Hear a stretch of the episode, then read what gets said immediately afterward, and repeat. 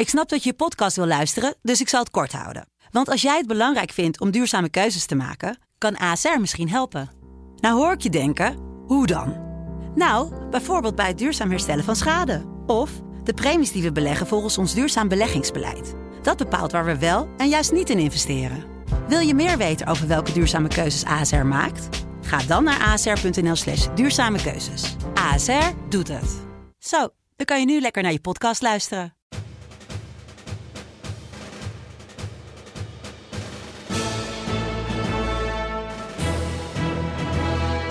Dit is Delta Tango, de defensiepodcast van De Telegraaf. De dienst leest mee met mijn e-mail en ik sprak als iemand van de dienst en die zei van... joh, we hebben niet eens tijd om onze eigen e-mail te lezen. Dat staat niet voor jou. Dit is Fleur. Fleur houdt van vrijheid, maar ook van veiligheid. Daarvoor heeft ze Rex, een heel waaks beestje. Maar Rex is onverzadigbaar. Hij eet Fleur de oren van het hoofd... en hij groeit Fleur ook een beetje boven het hoofd. Rex bewaakt en bespiedt Fleur, of ze dat nou wil of niet. Hij doet niets hoor, wil alleen maar spelen. Maar hij heeft wel een eigen willetje. Met de sleepwet neemt Rex het helemaal over van Fleur. Geen fijn plan. Voel je vrij om nee te stemmen tegen de sleepwet voor alle veiligheid. Ja, dit was vijf jaar een spotje van de Partij voor de Dieren tegen de zogenoemde sleepwet... En dan zie je de steeds groter groeiende Tyrannosaurus Rex. Die eet zijn baasje Fleur uiteindelijk op in beeld. De sleepwet ging over wat veiligheidsdiensten wel of niet mochten doen. En uh, inmiddels is die wet weer aan een update toe. En dat zorgt opnieuw voor schrikbeelden en maatschappelijk debat. Dit is Delta Tango, de defensie- en veiligheidspodcast van De Telegraaf. Mijn naam is Wilson Boldewijn en bij mij aangeschoven is Silvan Schoonhoven, verslaggever defensie en terrorisme. Silvan... Barack Obama uh, was in uh, Nederland en die heeft ooit de beroemde uitspraak gedaan... honderd procent veiligheid en honderd procent privacy bestaat niet. Sloeg je daarmee de spijker een beetje op zijn kop? Ja, en hij bedoelde waarschijnlijk dat het een bijna altijd ten koste gaat van het ander. Dus uh, als je maximale veiligheid wil, ja, dan heb je nul procent privacy. Heb je honderd procent privacy, dan loopt de veiligheid uiteindelijk uh, toch ernstig gevaar. Want dan kan iedereen in het verborgene die iets uh, kwaads van plan is... kan dat uh, plannen, voorbereiden en vervolgens uitvoeren. Dus ja, het zijn, het zijn een beetje tegenstrijdigheden. Eigenlijk is dat de kern hè, van uh, veiligheidsdiensten en de maatschappij. Eigenlijk vat Obama het heel goed samen. Want in twintig zeventien kregen wij uh, ja, die eerste sleepwet. Er was ook zelfs nog een referendum. Ja, de uh, sleepwet werd het genoemd door de, door de tegenstanders ja. van die wet. Hè. Het, een beetje tot, tot afgrijzen van de, van de inlichtingendiensten waar het over ging... die knarsetandend uh, dat aanhoorden... en die met grote tegenzin uh, dat woord in de mond nemen nu. Want volgens hen is het helemaal geen sleepwet. Maar de, de privacyactivisten die zagen dat wel zo. Die hadden het idee van ja, alle vrijheden die we hebben... alle, alle, alle privacy die we hebben, die wordt voorkomen te grabbel gegooid... omdat de inlichtingendiensten een grote hoeveelheid data van internet kunnen plukken. En daar zit ook jouw internetverkeer zit daarbij. Dat was vijf jaar geleden inderdaad reden voor uh, heftig debat. En wat zelfs, wat zelfs, was de officiële zelfs, naam eigenlijk van de wet dan? Uh, de, de W I F. Ja, hij werd uh, de W I F genoemd, de Wet op de Inlichtingen- en Veiligheidsdiensten. Daar zaten inderdaad een aantal nieuwe bevoegdheden in voor, de, voor die diensten. En dat leidde tot grote consternatie en zelfs een referendum. En van de mensen die gingen stemmen was een kleine meerderheid tegen invoering van die nieuwe W I F. Maar hij is toch doorgevoerd met een paar... plussen en minnen, aanpassingen, het toezicht op de diensten is nog wat extra opgetuigd. En uh, uiteindelijk zijn we nu vijf jaar met die wet aan de gang. Nou, is er nou in die tussentijd iets gebleken van enorm grove schendingen van de privacy van massa's uh, burgers? Daar is in elk geval niets van gebleken. Nou zegt dat niet altijd iets natuurlijk, maar die grote schandalen zijn eigenlijk uitgebleven. Wat wel is gebleken, althans volgens de diensten, is dat die wet veel te veel knelt. Ja, want die, er is een soort technische innovatie gaande. Hè? Het is geen, de wereld van twintig zeventien is niet meer de wereld van twintig drieëntwintig. Nee, en, en de, de W I F van twintig zeventien, die was eigenlijk al een reparatie van het feit dat, dat zoveel via internet gaat. En dat zoveel internet gewoon via de kabel gaat, via glasvezelkabels. En dat het voorheen dus niet mogelijk was voor de diensten om een monster te nemen van het, van het internetverkeer via de kabel. Dat werd toen geregeld. Zij zeggen van nou, dan kan je jaren vooruit. Deels wel, maar... We zijn nu vijf jaar verder en er zijn nieuwe, ja, allerlei nieuwe, nieuwe technieken. En daar moet een nieuwe wet moet daarop inspelen. En de diensten hebben dan meer mogelijkheden. Maar, zeggen zij, wij zitten eigenlijk in zo'n nijpende situatie. En het heeft te maken met een doorlopende stroom van cyberaanvallen. Niet door een beetje cybercrimineeltjes of zo, maar door staten. En dan ja. heb je het over China en Rusland. Die vallen Nederland en andere westerse landen zo constant onafgebroken aan. Met als doel spionage of zelfs sabotage van vitale infrastructuur. Dat wij niet genoeg hebben aan de wet zoals die nu is. Maar ook zelfs niet kunnen wachten op zo'n nieuwe wet waarin het gerepareerd is. Dus wij willen een, een tijdelijke wet die dat op korte termijn voor ons uh, verruimt. Zodat we meer mogelijkheden hebben. Nou, je raadt het al, er zijn veel privacyactivisten verontrust over. Over van ja, die diensten geef ze één vinger en ze nemen gelijk je hele hand. En dan krijgen ze weer meer bevoegdheden. Dat is het gevoel wat, wat, wat leeft bij de tegenstanders van die, uh, van die W I F. Ja, want waar zitten we dan op de tijdlijn? In twintig zeventien kwam die, uh, ja, ik vind het toch een prettige naam, de sleepwet, want hij blijft zo lekker hangen. Ja, precies, daarom is hij ook blijven hangen. Ja, ja. tweeduizend drieëntwintig komt er een, uh, een update aan van die wet, maar we moeten een, een reparatie even op korte termijn doen, want anders lopen de inlichtingendiensten ja, achter de dus feit aan. Ja, uh, dus er is een tijdelijke wet en er is, een, uh, er is ook, ook nog een nota van, van wijziging, vrij technisch, maar er zijn een aantal onderdelen waarop waarop die wet wordt bijgespijkerd. En dit gaat dus over van wat mogen inlichting- en veiligheidsdiensten doen. Nou, die, die mogen heel veel. Wij weten natuurlijk nooit, het is toch maatloos intrigerend van wat, wat doet zo'n dienst nou? We komen er zelden achter wat nou precies de acties zijn die ze uitvoeren. Meestal blijft het erbij dat in de rechtszaal je hoort als er een terrorismeverdachte is opgepakt van ja, deze zaak is begonnen met een ambtsbericht van de A I V D. Ja. Je weet niet precies wat de inlichtingendienst heeft gedaan want, om zo want, iemand zo, in beeld te krijgen. Dat, want zo wordt dat genoemd, een ambtsbericht. Een ambtsbericht, dat is eigenlijk uh, het ultieme wat een inlichtingendienst in Nederland doet. Dus die ja. knalt geen, uh, geen, geen terroristen neer, ontvoert geen daders of iets dergelijks. Maar hun doel is uiteindelijk heel veel moeite doen voor het produceren van een ambtsbericht. Een beetje een dode mus klinkt. Het klinkt als een anticlimax, hè? Ja. Een ambtsbericht. En uh, zij voelen dat soms ook wel een beetje zo. Ja. Want het feitelijk aanhouden van een verdachte of het uh, kijken of er strafrechtelijk iemand uh, voor de rechter kan worden ge, ge, gesleept. Ja, dat doet de politie. Dat doet dus niet de A I V D of de M I V D. Dat do, doet de politie. Dus uh, bij de A I V D stopt het zo'n beetje bij het ambtsbericht. Maar hoe ze tot zo'n ambtsbericht komen, dat, dat weten we vaak niet. Dat wordt niet uit de doeken gedaan in de rechtszaal. Daar wordt aan gehind aan dat er bijvoorbeeld een, een informant is ingeschakeld of dat er is afgeluisterd en dergelijke. De diensten mogen dat allemaal doen. Hè? Die mogen heel veel doen wat jij en ik niet mogen. Die, ja. mogen, die mogen jouw huis binnendringen. Ja, stel je voor dat het gebeurt. Hè? Dat, dat zij uh, keurig in een auto zitten te wachten tot jij naar je werk gaat. En uh, ze breken je deur open. Ze gaan je huis binnen. En ze gaan in je slaapkamer en in jouw woonkamer en in jouw keuken gaan ze microfoontjes plaatsen. En ook in je auto. Ja. Als je terug bent. En ze kunnen alles horen wat er binnen gezegd wordt. En ze kunnen ook je post openmaken. Ze kunnen je computer hacken.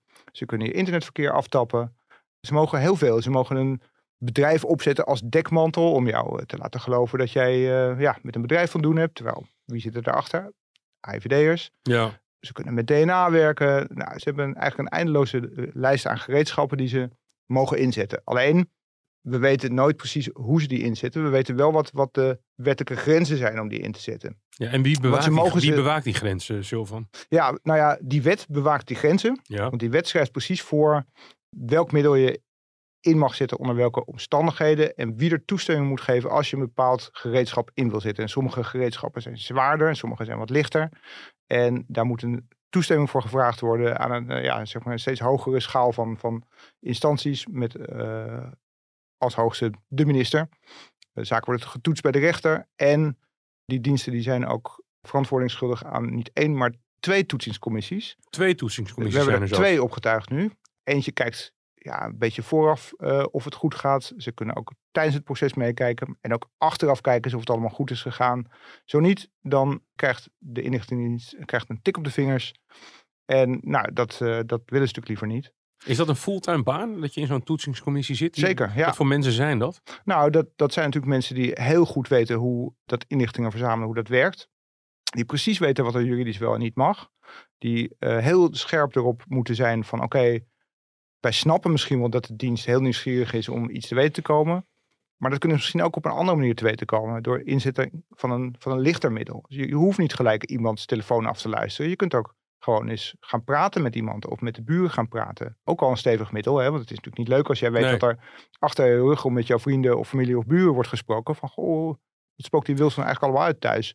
Zitten die, zitten die mensen, zitten die permanent in het A I V D-gebouw daar? Ergens in Rijswijk zitten ze toch? Daar zaten ze vroeger, maar ze zitten altijd in dat, uh, dat sombere gebouw in Zoetermeer. Okay. Dat altijd de verduisterde gebouw waar altijd de vitrage naar beneden is. Uh, daar zit de A I V D en de M I V D zit in Den Haag op de kazerne. Ja.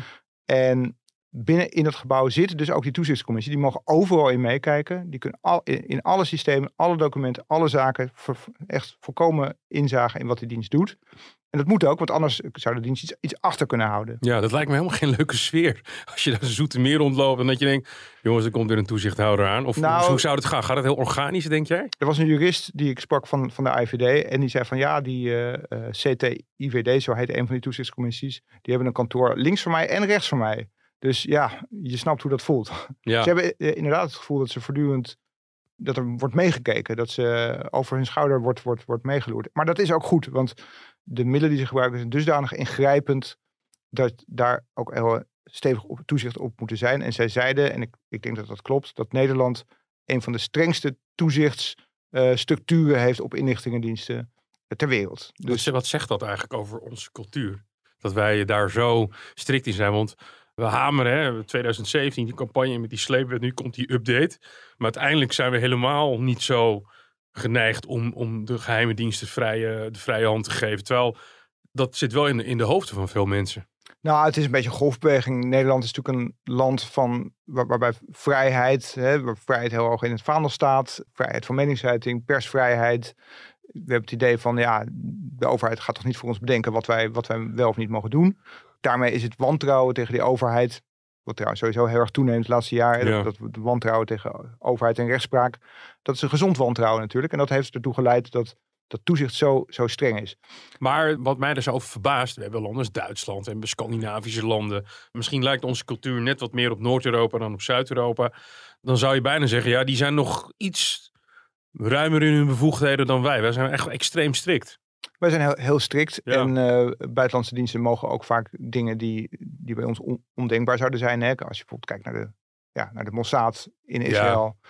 Voor hen is het, is het, ja, het doden van vijanden van de staat is bijna routine. Hè? Die hebben meer dan duizend tegenstanders uit de weg geruimd. Ja. Dat is uitgebreid gedocumenteerd. Ja, dat, dat is iets dat in Nederland vrijwel ondenkbaar is. Ja, maar dat is een vrij extreem voorbeeld. Maar als wij in Nederland al een van de strengste toezichten hebben, dan dat is bij wijze van spreken strenger dan Duitsland. Gewoon wat toch ook een vrij goed gereguleerd land is. Ja, ja en uh, Duitsland is ook een land waar, waarbij de, de datenschutz uh, hoog in het vaandel staat. Dus de, de bescherming van de privacy van, van burgers staat daar, uh, staat daar ook hoog in het vaandel. Dus ik denk dat dat toezicht wel op een, op een vergelijkbaar niveau staat hoor. Ja. Maar als je wat, wat, wat verder kijkt van Nederland, dan is uh, toezicht op wat deze diensten doen, is, is natuurlijk veel, uh, veel, daar is veel minder zicht op vanuit de burger. Ja. Maar wat, wat, uh, misschien moeten we eens even kijken wat er dan, wat er ja. nou precies anders gaat worden. Hè? Want, Want dan is, we hadden tweeduizend zeventien, die wet is aan een update uh, nodig. Ja, ja. En daar zijn er echt een aantal punten, die zijn echt best wel prioriteit om dat ook snel te regelen. Het eerste is uh, het bewaren van bulk datasets. Ja, dat was een van de klachten van diensthoofd Erik Akerboom van de A I V D. Die uh, zei bij de, bij de presentatie van het jaarverslag uh, een paar weken geleden, zei hij van, van ja, wij hebben afgelopen jaar hebben wij vijf keer zo'n bulk dataset weg moeten gooien op last van zo'n toezichtscommissie. Omdat we niet genoeg konden aantonen dat we die nog nodig hadden. En dus moeten we hem weggooien. En dat was zeer, zeer pijnlijk. Want die datasets die gebruiken we voor onderzoeken, lopende onderzoeken, bijvoorbeeld naar massavernietigingswapens.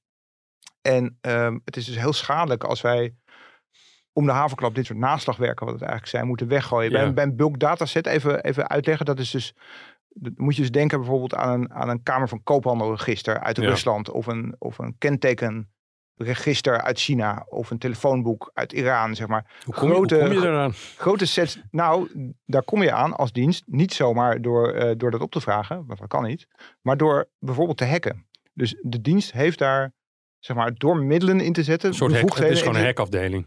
Ja, dat zou kunnen. Dat is dus via hacking de hand weten te leggen op zo'n dataset. Dus van, oh, wacht even, dat is handig. Want nu kan ik straks, als ik zicht heb op bijvoorbeeld Russische spionnen, kan ik nagaan van, goh, uh, komt die naam ergens voor in het Russische Kamer van Koophandelregister? Of klopt een kenteken van een auto bijvoorbeeld met uh, een ander kenteken dat we gezien hebben bij een ontmoeting? Kortom, je hebt, je hebt een schat van extra mogelijkheden om te checken hoe zaken in elkaar zitten. Dus die bulk datasets zijn vaak van groot belang voor onderzoeken. Maar... Dus, dus nu is het dus zo dat als ik hem... Ik heb zoiets ge, uh, verworven, maar als ik het jarenlang niet gebruik, dan moet ik het vernietigen. Nou, niet alleen niet gebruiken, maar je moet, je moet ook om de zoveel tijd kunnen uitleggen waarom je hem niet zou weggooien. Ik bedoel, wij journalisten zouden zeggen van, nou ja, ik, ik, heb, gewoon, ja. uh, ik heb gewoon een databestand, dat ligt in mijn la. Daar ga ik, maar dat, dat mag een dienst dus niet. Nee. Die moeten aantonen van, we hebben het nu nodig voor dit onderzoek. Maar, zegt de dienst, we weten nog niet precies wie we overmorgen zoeken. En we weten niet precies of we hem dan nog nodig hebben. Wel of niet nodig hebben. Of dat daar misschien juist een, echt een vitaal puzzelstukje in gaat zitten voor een onderzoek dat loopt.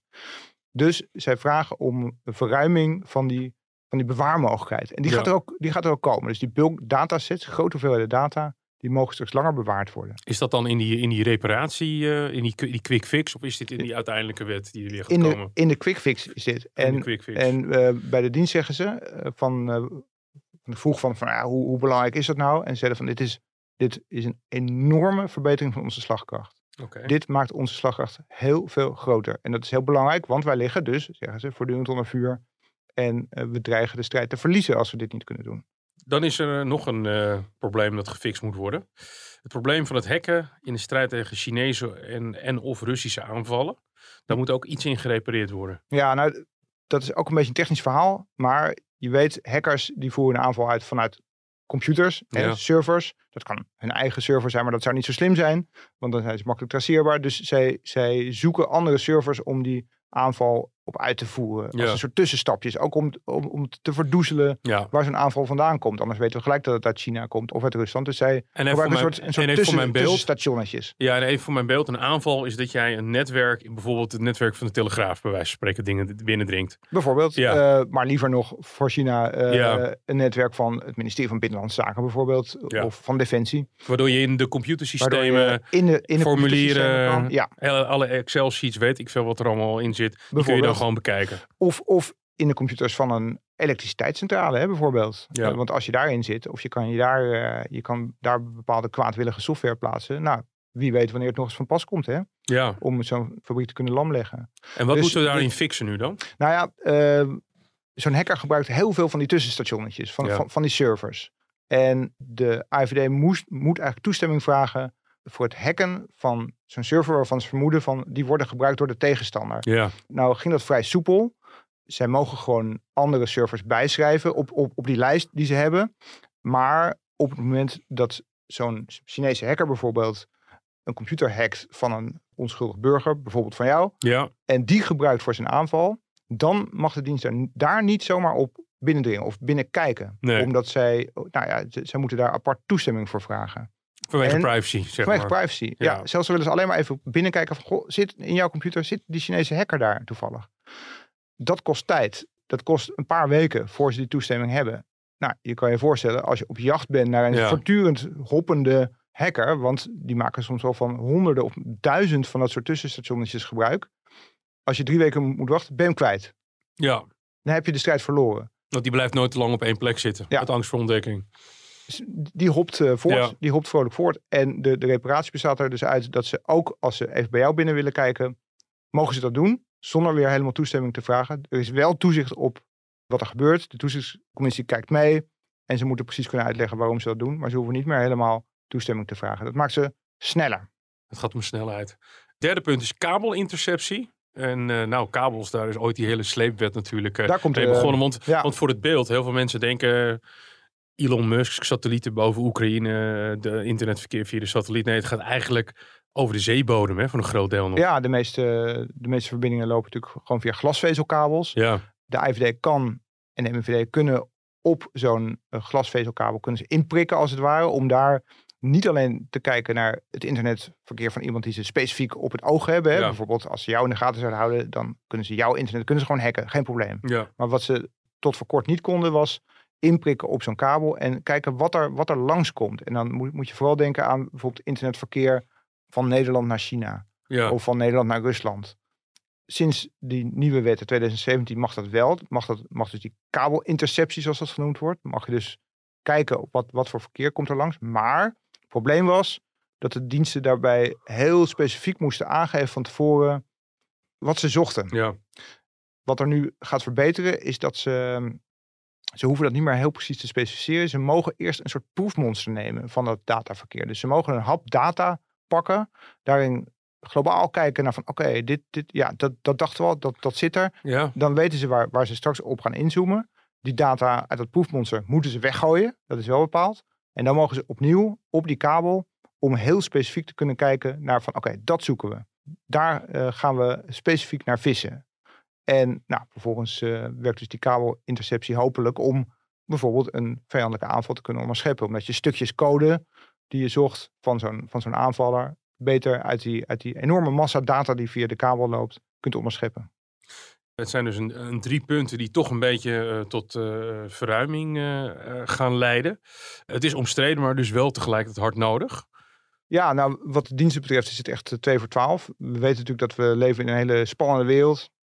Waarin uh, zeg maar allerlei geopolitieke verschuivingen zich voor onze ogen afspelen ja. bijna. Hè? Hoe, hoe de Verenigde Staten probeert uh, de machtsstrijd met China uit te voeren. Hoe Europa uh, tussen China en de V S in zit qua standpunt. China probeert uh, in hoog tempo de macht, het machtigste land ter wereld te worden. India doet ook mee. Probeert dat eigenlijk ook. Iedereen spioneert nu. En dat gaat op volle kracht.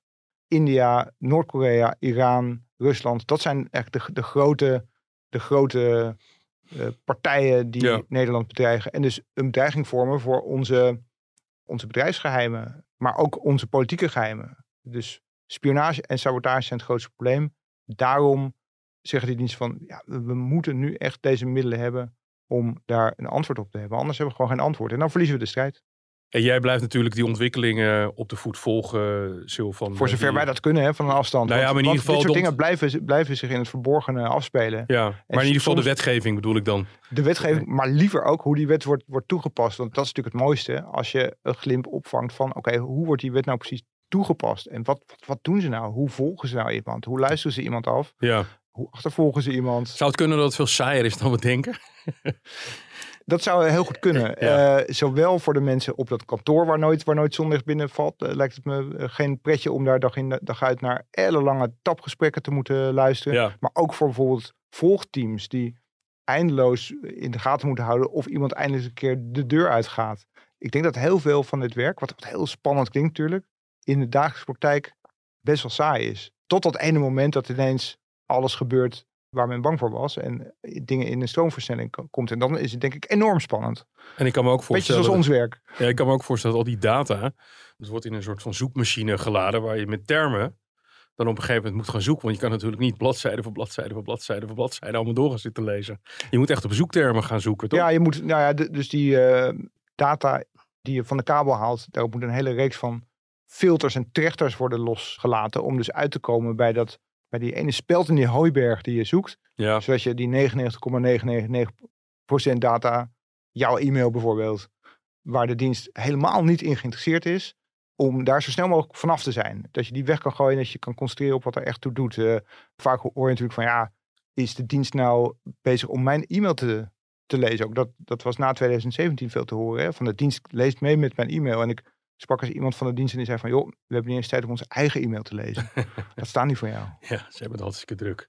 Nou, het is in ieder geval geen uh, James Bond, misschien heel af en toe. Silvan Schoonhoven, defensie- en terrorismeverslaggever van De Telegraaf. Uh, dankjewel. Dit was uh, Delta Tango voor deze keer. We hopen dat je met uh, plezier hebt geluisterd. En als dat zo is, abonneer je dan op de podcast... zodat je geen aflevering meer hoeft te missen... En ook met recensies doe je ons uiteraard een groot plezier. We zijn er over twee weken weer met een onderwerp uit de wereld van veiligheid en defensie. Daar.